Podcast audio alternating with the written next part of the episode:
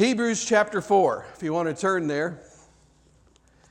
Hebrews chapter 4, and we, we have a lot to cover this morning, and, and this is uh, uh, somewhat of a complex and confusing text, and so I, I want to just pray, and then we're just going to get right after it this morning, okay? So uh, pray with me, just a, just a simple, short prayer. Just pray, pray this with me. Father, I just ask that you would give us clarity. I, I think, Lord, that, that you would, I thank you, Lord, that you are listening and and that uh, you, you want to give us clarity, you want to give us understanding. I pray that you would just shine the light of your Spirit and the light of your word on our minds and help us to see and understand. And more than that, God, I pray that you'd help us to change the way we, we live and operate in our lives based on what you show us from your word today. We just thank you for what you're going to do. I believe you're going to do great things in us, and we pray it in the strong name of Jesus. Amen. Amen. Well, the last few weeks we've been looking at this picture that God has given us in the book of Hebrews of Israel being led out of Egypt.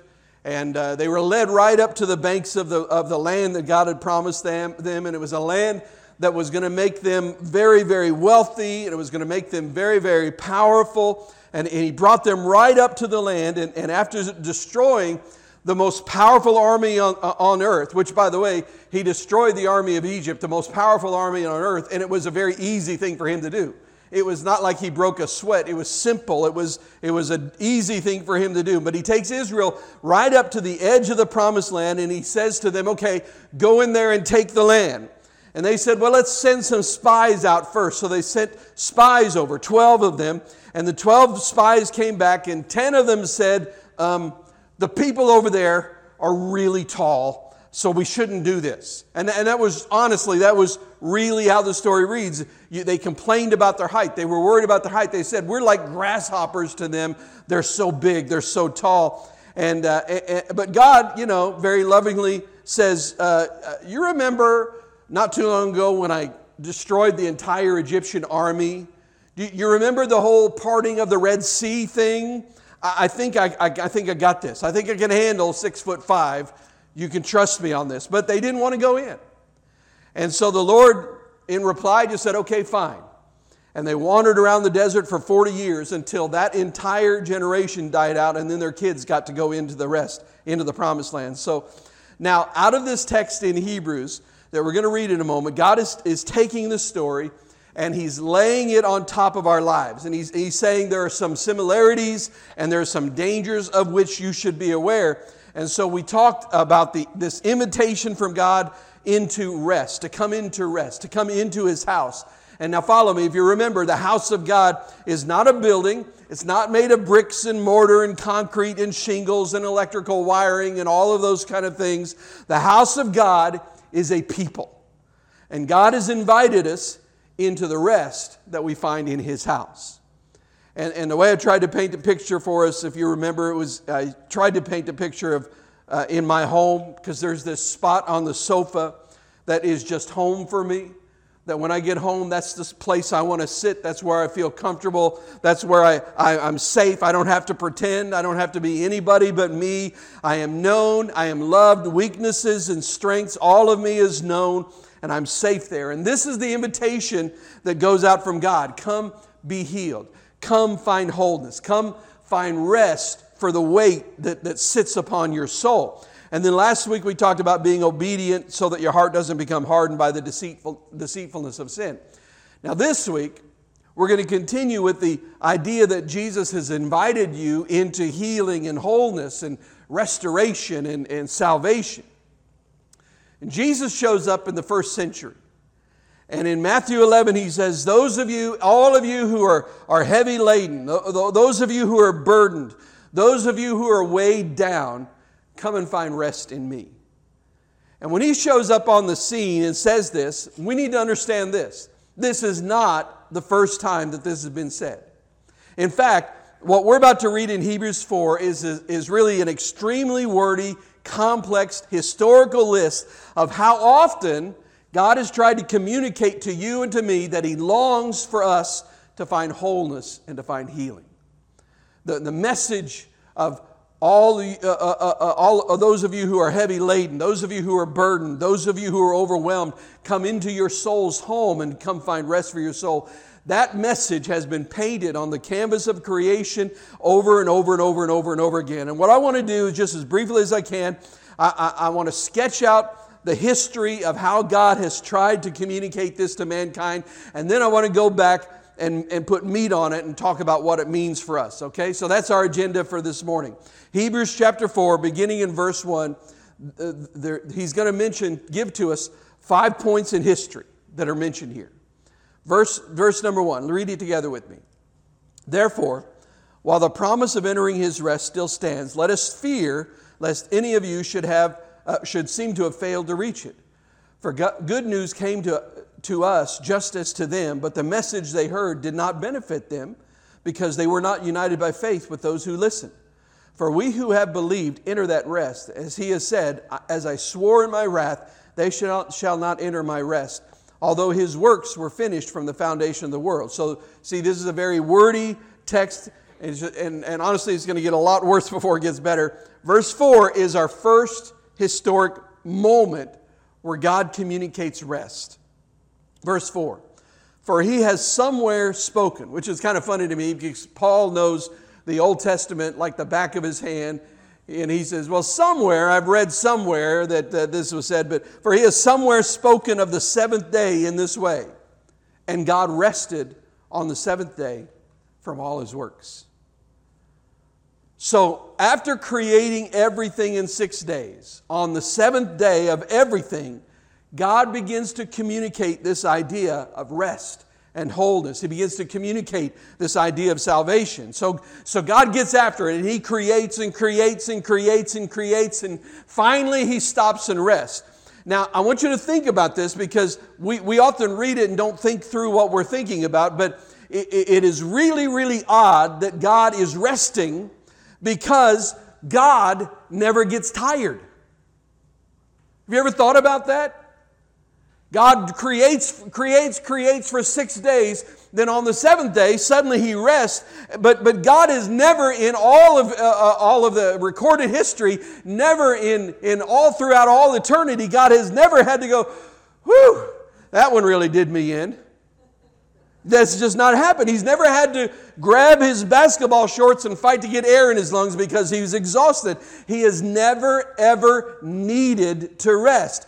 So, what's happening here when it says that he rested on the seventh day is that he is communicating something here. He's painting a picture here for us to see.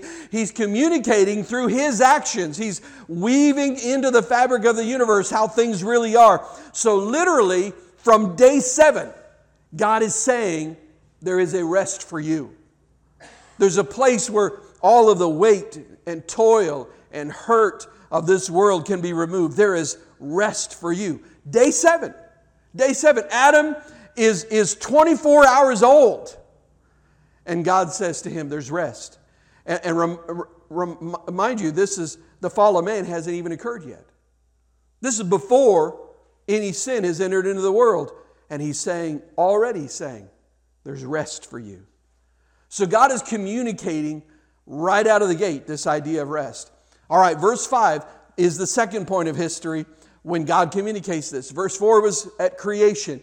Verse 5 says this. And again in this passage, he said, They shall not enter my rest. Since therefore it remains for some to enter it, and those who formerly received the good news failed to enter because of disobedience. So he's Again, he's referencing the story of Israel coming up to the edge of the promised land and not crossing over. The rest was there for them, but they failed to receive it because they, they, they disobeyed what God told them to do. And so, uh, so this is the story again. And they arrive at this land, the Bible says was flowing with milk and honey, and that means nothing to us. You know, we hear flowing with milk and honey, and we're like, I don't even know what that really means, but it means it's really referring to the sweetness of life and the sustenance of life there is this sweetness of life and there is this sustenance of life that they're going to find in the promised land. And, and that represents to us what God wants for the soul. That there is this place of healing. There is this place uh, where there's a rich, full life. There's this place of be- belonging. There's this place where there's rest for your soul. So God is painting a picture in the promised land and on the canvas of creation, communicating to us that He desires for you and for me to find wholeness and healing for our souls. He's going to keep going. Verse 7. Now, really, verse 7 is out of order uh, uh, chronologically, so we're going to read verse 7 and 8. We'll look at verse 8 and then come back to verse 7, so we'll do them chronologically. It says in verse 7 Again, he appoints a certain day, today, saying through David so long afterward, in the words already quoted, Today, if you hear his voice, do not harden your hearts. Verse 8 For if Joshua had given them rest, God would not have spoken of another day later on. So God is he communicates in creation that he wants salvation. He communicates then in the promised land that he wants men to be saved. And the next historical event chronologically speaking is when Joshua actually led the people of Israel into the promised land. And you know the story. It's really interesting. Moses, he goes up on a mountain and, and he sees the promised land, but he never gets to step foot in it. He dies there, and the Bible says that the Holy Spirit buried him. We don't know where. But, but Joshua, now he's the new leader of Israel. He's been appointed by God. He's the mantle has been passed, and he's the new leader. And he says uh, to the people of Israel, he says to the looks of the situation. You have to kind of love the humor of the story. I think when you look at it uh, without, uh, you know, we read things and we know what's going to happen, and so we don't see the, the, the, the, the beauty and sometimes even the humor in the moment. But, but, but he's saying, okay, we're going to go over into the promised land. Now, the scriptures tell us that they had no fighting men and they had no weapons. I mean, they had been slaves for 430 years, and now they've been wandering in the wilderness for 40 years. So, you know, they, they haven't had a, uh, training for an army. They don't have weapons. They don't have any of these things. And, and so Joshua prays and he talks to God and he says, God, what should we do? What, what should we do? And God says, uh, Do you have a marching band? and he says, Okay, good. Here's what I want you to do get all of them dressed up with a plumy hat and all, and, and have them march across the, the river and then walk around the city once a day and then seven times on the seventh day. All right? And, and I, I honestly, I cannot, here's the part, I find funny. I cannot help but think that there was at least somebody in the nation of Israel when Joshua came to them and said, All right, here's the battle plan.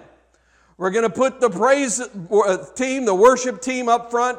They're going to, and we're going to march around the city one time a day. And then on the seventh day, we're going to march around seven times.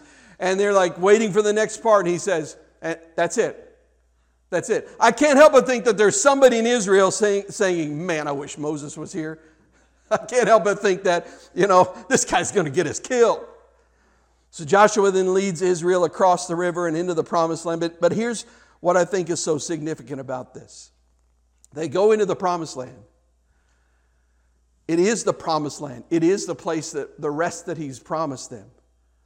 But there are going to be difficulties in the promised land. Nobody, nobody ever thinks about that. They had to go and fight these nations. And, and, and, I mean, here's the deal in those battles, they were losing men. You know, it's not like these big battles are occurring and the Israelites are incurring no losses. Men were dying. And, and so, you know, they're, they're going, wait a minute, I thought this was the promised land. And God is saying it is the promised land, but, and it is your place of rest, but there's another rest uh, there's another day of rest. There's a better day of rest coming. This is really just a picture of what's coming. And so, what's happening here, I think, is this. I, I think it's a, something, a lesson for us to learn is that God is, says to us, and this is big for us. Uh, he says to us, don't worship the picture, don't worship the shadow, worship the one who's casting the shadow. And, and, and the promised land was just another picture on the canvas of creation. You know, and later on the, in the Jewish mind, the temple became the, the picture or the shadow that they began to worship. And we, we still struggle with it to, the, to this day. The, the promised land was not the pinnacle of the soul's rest, it was just a picture of it. And, and it's been my experience that people, the more time they spend in church, often begin to worship the shadows rather than the reality behind the shadows. The church is full of shadows and pictures that show us the reality of, of God and His creation. And historically, we have had a strong tendency to attach our affections to the shadow, to the picture, instead of the reality behind it. That's why we end up with churches splitting because we're not following the same tradition that we used to follow. That's why we end up with churches splitting because they put in a different color carpeting. Because they're worshiping the building, they're worshiping the event, they're worshiping the thing that they do rather than the God who's behind all of it. You see that? That's what happens to us all the time. And so, as a result, we end up with these sacred cows that become untouchable because that A, you know, that's how we've always done it, or because B, the way we've done it this way has been very meaningful to me. It's been it's touched me emotionally and I want to feel those emotions and so I don't want you to change anything. But we have to remember the picture is not the important piece. The shadow is not as important as, as who's casting that shadow. So be careful. We got to remember that cattle, even sacred cattle, were given to us by God to eat. so don't forget that. So you have God communicating salvation and creation. You have God communicating salvation in the promised land, and then you have David. Let's go back to verse 7 again. Again, he appoints a certain day, today, saying through David so long afterward, in the words already quoted, Today, if you hear his voice, do not harden your hearts. So, so here's what's happening now. He's, he's now referencing a point in history when Israel has taken the promised land, and now, under David's rule, they are extremely wealthy, they are extremely powerful. They have an army that is powerful enough to protect them from any foe, they can deal with any situation. And God says, do, do you see that wealth and power and security and safety will not remove the burden of life that weighs upon you? The soul is still not home. Home for the soul is not wealth and safety. So God communicates, even through David's power, we're not there yet. We're not there yet. Now, one more period of time. Verse 9. So then, there remains a Sabbath rest for the people of God. So the last time period is right now. Sunday morning, Marion, Arkansas, Restoration Life Church, right now. The invitation still goes out. The invitation remains come find rest for the soul. So God's been communicating this. Jesus shows up on the scene. This isn't a new message. This is how things are. So let's go back to verse 1 again and let's start filling in the blanks that was the overview, so let's start filling in the blanks. Verse 1 is extremely peculiar, and I'll show you why. This is what it says Therefore, while the promise of entering his rest still stands, let us fear. Now, if you have the NIV translation, uh, honestly, you have a, a poor translation of that particular verse because it says, let us be careful. And there are a few other translation, translations that say that, but the, the Greek word that's used here is not careful. The, the, the Greek words for careful and fear are nowhere near, near each other. Careful is like, careful, that soup is hot. Fear is, put that down. There's two different things. I mean, fear and careful are two completely different ideas. And I'm not saying that you should get a, a, a, new Bible. I have the NIV myself, I read the NIV. Nothing wrong with it. But this particular word does not, the way they translate it, does not really carry the full weight of what this word has here. That it's not just be careful, it's, it's have fear, be afraid. So, so he says, let us fear. Now, does, does anyone else find it peculiar that God is asking you to be, be afraid?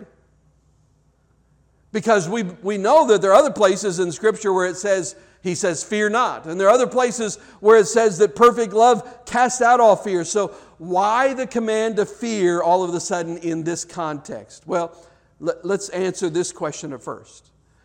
The first question is, What should we be afraid of? See, it starts off with the word therefore. Whenever you see the word therefore in Scripture, you have to ask yourself, what is the there what is the therefore therefore because it's, it's linking with something else. The, the, the, it's a, it's the writer of Hebrews is drawing a conclusion. When you read that, that means that the writer has said something and now he's going to draw a conclusion based on what he previously said. So look at Hebrews 3:19. That's the verse right before verse 1 of chapter 4. And here's what we should be afraid of. Verse 19 chapter 3.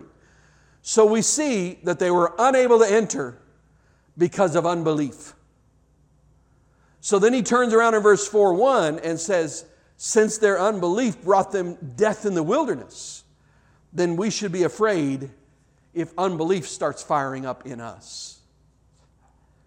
So if we begin to fall away, if we begin to struggle, there should be some fear in our hearts because our lives are at stake. Now, I need to bring some clarity to this because if you're not careful, you may be sitting there saying, So, Pastor Dave, are you telling me that the ideal uh, uh, ideal Christian living that, that uh, is, is for me to always be afraid that I'm falling away, away, away from Christ. Are you telling me ideally what Christ wants for me is to live in fear of falling away? That's not what I'm saying. The best way I, I, need, I know how to explain it to you is talking about my daughters when, when they were two years old. Back in those days, we, we lived in Reno, Nevada, and we lived on a fairly busy highway, and and anytime uh, my daughter began to wander or run toward the street, we always reacted very, very strongly. You know what I'm talking about, every parent here. You know, it wasn't when, when Aaron started wandering toward the, toward the highway, it was, it was never, oh, hey there, sweetie. Hey, you, you might not want to go that direction. Come back here, you little silly. You know, it wasn't like that, was it? It was more like, Aaron, you stop right now. Anybody know what I'm talking about? And we would sprint out. We'd sprint out to intercept interceptor as fast as we could. And, and typically, whenever we reacted to a situation like that, it scared her, and she began to cry as a very, very tiny girl. And, and, and, I, and I get down right down there on a knee, and I'd look, go look at her, and I'd say, Look at me in my face. L- look at my face. Don't ever, ever, ever, ever run into the street. The street is very dangerous. You could be hurt, if not outright killed. Do you understand what I'm saying? And I know some of you are hearing that and you're saying, man, your, your kids need therapy. And well, better alive and in therapy than dead and not. And, and so we'd have the talk, and I'd hold her and do that thing that every parent here has done where you're saying, you know, I love you. I just don't know what daddy wouldn't do. I don't know if I could make it if, if something happened to you. So the street is not your friend. Don't go near the street, all right? And then she'd look at me, okay, you know. Now suppose after that incident, I'm playing with a ball with her in the front of the house, and somehow that ball bounces funny or the wind catches it, you know, some of those really light balls, or something happens and the ball goes out into the street.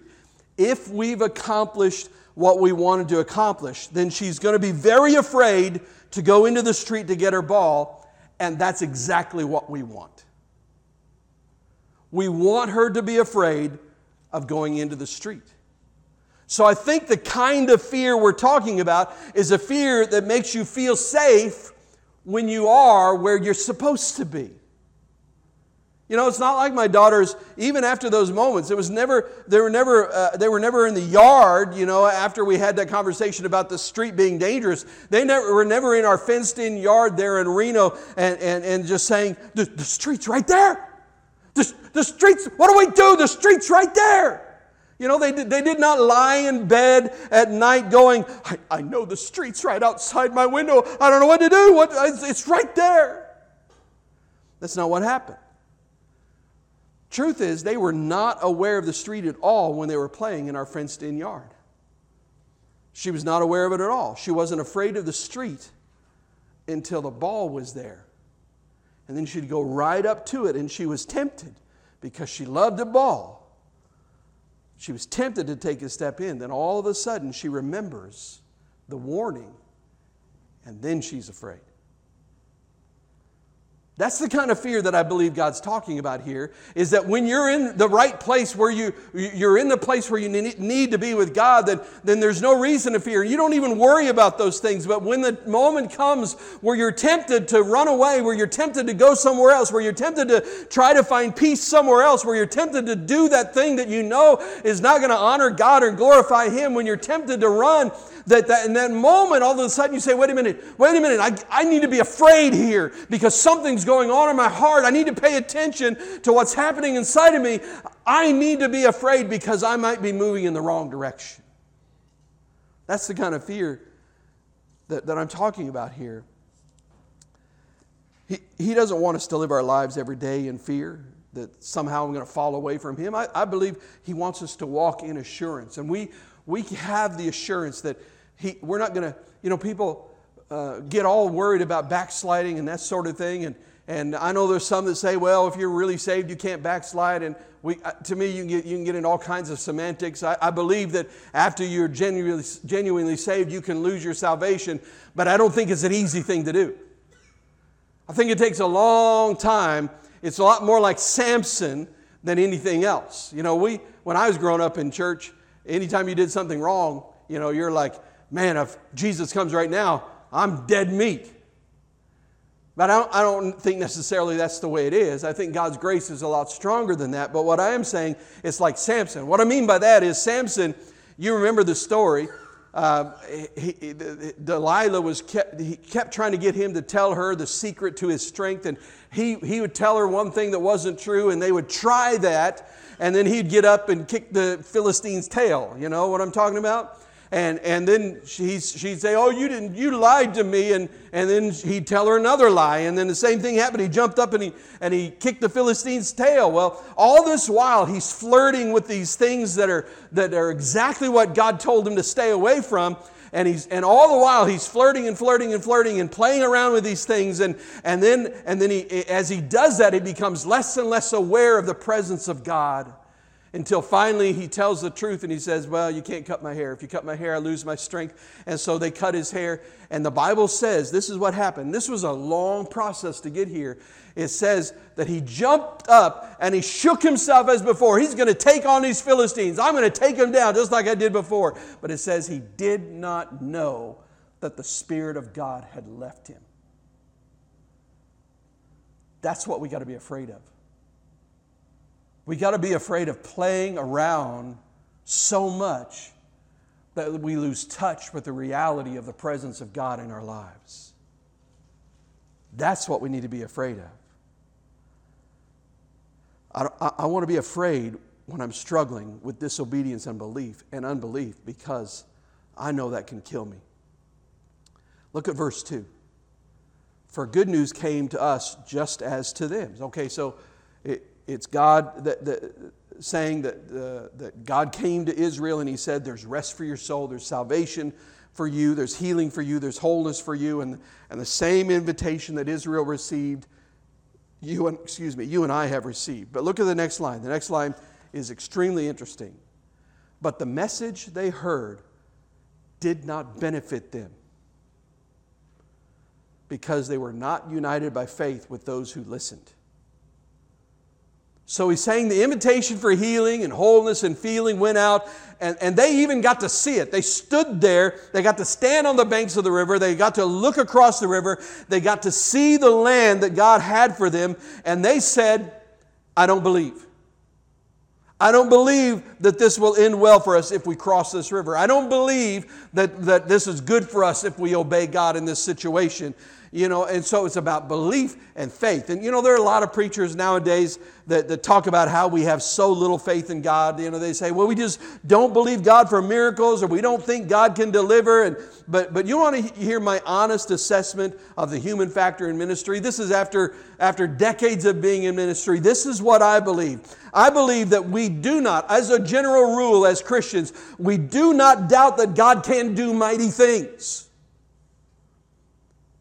I think, however, we doubt that He wants to, and we doubt that He will do them in us, in me. That's where we struggle. We say, I know, I know God can do great things, salvation and wholeness and healing. It's, it's for everybody else, but not for me, because in my life, man, those dudes are six foot six. It's not for me. I mean, I can't tell you how many people I know live their faith vicariously through someone else. You know, they hear these stories, and, and I love to hear the stories of what God's doing in other people's lives. That's always encouraging to me. But you know what? I want my own healing. I want my, I want my own freedom. I want my own story. I mean, praise God for yours. But I, I want to hear yours, but I, but I want my own. And if I want my own story, then I have to step out in faith because faith moves. What happened to the children of Israel? They didn't have their story in the promised land. because they didn't have the faith to move across the river when God said to move. Faith says, I'll take this step because I know that He can heal. Faith says, I'll confess this dark place in my heart, even though it's embarrassing because I know He can deal with it.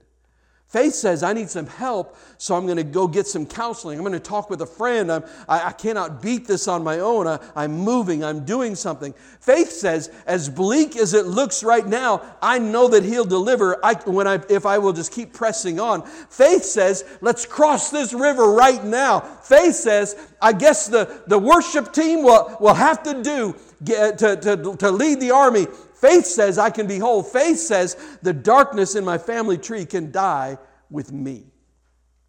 Okay, so so how? So legitimate question. Because these are very high-minded, romantic, you know, noble ideas, are they not? But how? Flip over to chapter 4 verse 11. Let us therefore strive to enter that rest. That's a very interesting phrase already by, by my book. Because he's talking about rest. In my mind, rest is the opposite of striving. But he says we have to strive to enter that rest. Now, listen, we, we preach grace nonstop here, but sometimes we need to be reminded that, uh, that we have to balance it out with, with, with responsibility. Because a lot of people, they wave the banner of grace over their sinful lives and they don't move to be healed or made whole, all under the banner of, I'm, I'm all right. I mean, I mean, I haven't entered into the Lord's rest, but I'm all right. And He's going to say, let us strive to enter that rest. Let's be diligent. Let's take some action. Let us therefore strive to enter that rest so that no one may fall by the same sort of obedience. For the Word of God is living and active. This is kind of almost out of nowhere. For the Word of God is living and active, sharper than any two edged sword, piercing to the division of soul and spirit, of joints and, and of marrow, and discerning. Listen, this is the scary part for us discerning the thoughts and intentions of the heart. And no creature is hidden from his sight, but all are naked and exposed to the eyes of him whom we must give, give account. That, that's kind of a scary passage. He's saying, listen, the Word of God exposes what's really going on. It shows what my true intentions are. It shows what's really going on inside of my heart. And there is nothing that I can do to hide that from Him. Let me tell you why this is such a scary deal. It, it, it's scary because if you are disciplined enough, you can force the outside of your life to look pretty att- attractive. You can. Church, church folk have been doing it for centuries. You can, with enough willpower, make your outside appearance look righteous. But no man can change the soul. No one can change the intention of the heart. And that is what makes Jesus' teaching so difficult. You see, we, we talk about, well, I'm not under law, I'm under grace, but we, we forget that under grace, Jesus' teaching, it was, it was much more difficult than under the law. You say, what are you talking about? Well, because the law always dealt with actions, but Jesus started dealing with the heart. Jesus said things like, oh, you've heard it said, do not commit adultery. But if you're lustful all, uh, uh, uh, all the time, then you've got the same sin inside of you. You haven't solved the problem just because you haven't actually committed the act. You've heard it said, do not murder, but I say if you hate, then you're not whole. You're not home. You're definitely in unrest. Jesus makes it a matter of the heart, not just behavior. So, what does the scripture say to do? Well, the writer of Hebrews tells us that the Word of God is living and active and exposes the heart. The Word of God can do surgery on the heart. And, and, and, so some of you are going, oh, great, oh, great, this is just another read your Bible more thing. Yes, that's exactly what it is. That's exactly what it is. You know, uh, I don't know if you've heard of Michael Stipe and Chris Martin. Michael Stipe is a former lead singer of REM, and Chris Martin is the lead, lead singer of Coldplay. But they released a song back in 2006, and You know, I, I like songs that have words or things that are, make, that are deep that make me think a little bit more. And, uh, you know, there's a lot of songs I hear the words repeated over and over again, and I'm like, that doesn't make any sense. There's nothing to this song. It's just, but anyway, there's a line in that particular song that I thought was so rich and so real. And I don't, I don't know where they are relationally with the Lord or anything like that, but, but they said a line that was so powerful. It says this And when you showed me myself, I became someone else. And that's one of the things that happens in the light of Scripture. When you sit in the light of Scripture, it shows you who you really are. When you sit down and, and you devour it, and I'm not talking about reading it like you read the newspaper, I'm talking about laying your life down on top of it and letting it read you. Some of us, we need to get past reading our Bible and let, let the Bible read us. And when you do that, when you lay your life down on top of the Scripture, it's like standing in front of a soul mirror. And the thing is, you will, you will never, ever passionately desire and pursue Jesus until you understand and have seen your own depravity. Until you understand how dark your heart really is and you realize that it's you that's the problem, not everybody else. Until you understand how dark you are inside, how dark your heart really is, until you understand that, you'll never know why you need Jesus so much, and you'll never love Him so deeply, and you'll never pursue Him the way you need to. It's only in that moment when you understand how dark your heart really is that grace finally becomes a really powerful agent in our hearts because now we understand grace a lot more because now we know we needed it. The scriptures put you in, in front of a spiritual mirror where you can see what is right, you can see what is good, you can see what is righteous, you can see what is life giving, and you can see what is stealing the rest that God has promised, and you can see where your life doesn't line up. This is where He tells us to start. Now, I think there's more to that. I think there's a lot more to growing in the Lord, but this is where He tells us to start. Now, if you're in here and you're, you're going, Yeah, Dave, I hear this all the time. But the truth is, I have the hardest time studying the Bible. I have the hardest time reading Scripture. I just have the hardest time even focusing. But listen, the good news is you live in the Bible Belt. There's a, there's a new Bible study starting every 4.7 seconds. You know what I'm saying? There are plenty of resources. There are so many things. You have, the, you have the, the Bible that you can get on your phone. You have reading plans, and it will even, even read the Bible to you. There are, there are Bible studies you can get involved in. There's Sunday school classes you can attend. You, you can get in, in, in connected with a Connect group. You, you can join us for our Wednesday night Bible study. But, but what I'm saying is get to a place where you can let the Word of God read you and then be diligent that's the key. A lot of us will, will start strong, we'll say, I'm going to do it this time. I'm going to get in, I'm going to get in the Word. But you've got to be diligent. There, there, there are a lot of it, it, uh, striving to enter his rest. And what we're talking about here doesn't mean that you're trying to memorize a bunch of facts and f- stories and all these things, because the truth is there, there are probably a lot of pagans who, who would whoop me in Bible drill, you know. But we want God's Word to read us. We want to lay the Word of God on top of our souls, and we want to ask ourselves an honest question Where am I? And if our lives don't measure up, then we, we should have fear, a good, healthy fear, so we don't get run over when we're in the road. So, literally, from day seven, God takes his paintbrush and begins to paint this idea of salvation and rest and wholeness. And he's, He's drawn the same thing with different characters over and over and over and over and over again, all throughout the scriptures. And the same invitation is extended today to you and to me. So today, let's have a good, healthy fear if we have not entered into His rest. If things aren't right between you and God, have that good, healthy fear of saying, This could kill me.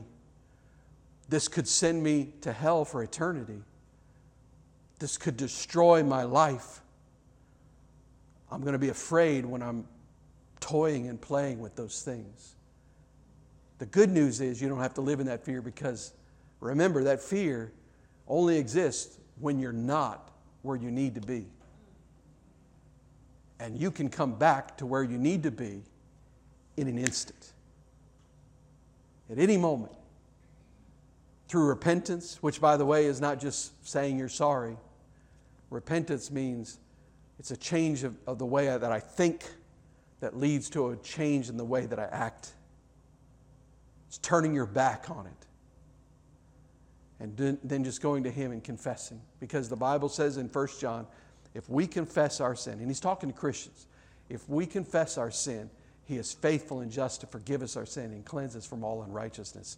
We know what will happen. If we repent before God and we confess our sin, we'll be right back where we need to be in an instant. In an instant. Let's pray together. Father, I thank you for these men and women. I thank you for an opportunity just to get together and to talk about you and to talk about how good you are and to talk about the invitation that, that you've given to us. And, and Lord, I, I have to believe that, that there are people in here today, there are people on the live stream watching that, that don't know you, or, or maybe they don't know that this thing is about a relationship with you and not about church and rules and laws, but it, it, but it's just, it's just some sort of intellectual knowledge or agreement on their part. And if that's you here today, or that's you watching here on the live stream, I can tell you that the place that you start is simply by asking Jesus to help. And that, that's where to start. There's no magic thing that needs to be said. You know, this is not See, witchcraft is about saying all the right words, some incantation. That's not what this is about. This is just about being honest and, and laying your heart open before Him. It's, it's really more just laying your heart out and just saying, okay, Jesus, I need your help. I, I need your forgiveness. If, if this rest is available for me, then I want to be obedient and I want to receive it. So, so I encourage you today. Maybe if you pray that prayer, maybe on your ride home today or maybe here right now, just say that quick prayer and say, I need your help, Jesus. If this is true, Lord, I, if this invitation is there for me, then I want it. And I want to encourage you if you know somebody who loves Jesus very much, it's a great idea to go to that person and say, Hey, man, I asked Jesus to help me find his rest, and I think they'll help you find the next step. But if that's you here today and you say, Pastor, I want you to pray for me. I've been playing, I've been toying, I've been wandering, been struggling with doubt. Today, I want to just make sure I get back where I need to be. I want to get back to the place where I have no fear because I know I'm where I need to be. If that's you and you're in this place, would you just slip your hand up right where you are so I can pray with you? Maybe you're online. Yes, yes. Anybody else? You can put your hand right back down. Yes. Anybody else? This message is not to bring condemnation, it's to bring us to a place where we don't have to live with condemnation, where we don't have to live with constant fear. I want to pray for you. And while I'm praying, you just, in your own words, you just talk to God. Tell Jesus you need his help. Would you do that? He'll listen. He knows, he knows what's going on in your heart. Just talk to him. Father, right now, those people who raise their hands as they're talking to you, as they're just saying, Jesus, I need, I need your help. I need some rest. I need some peace. If this is for me, then I'm turning to you and I'm asking you to, to forgive me of my sin. I'm asking you to adopt me into your family. I give my life to you. I, I surrender to you. I pray, God, that right now, in this very moment, that they would realize who they are in you and that you would give them the peace of God that passes all understanding. That you would guard their hearts and minds with your peace. That God, they would find rest in you. Even in the midst of the turmoil of life, that they would find rest in you. And Lord, I pray that they would have walk in the, in the assurance of knowing that they are children of God, that their sins have been forgiven, that they're part of the family of God. And Lord, that they would live with that assurance every day of their lives. And I thank you for it in Jesus' name. And Lord, I pray that even now, as we prepare to, to head out, I pray, God, that you would go before us. that you would, you would have your way in us, that you would do what you want to do.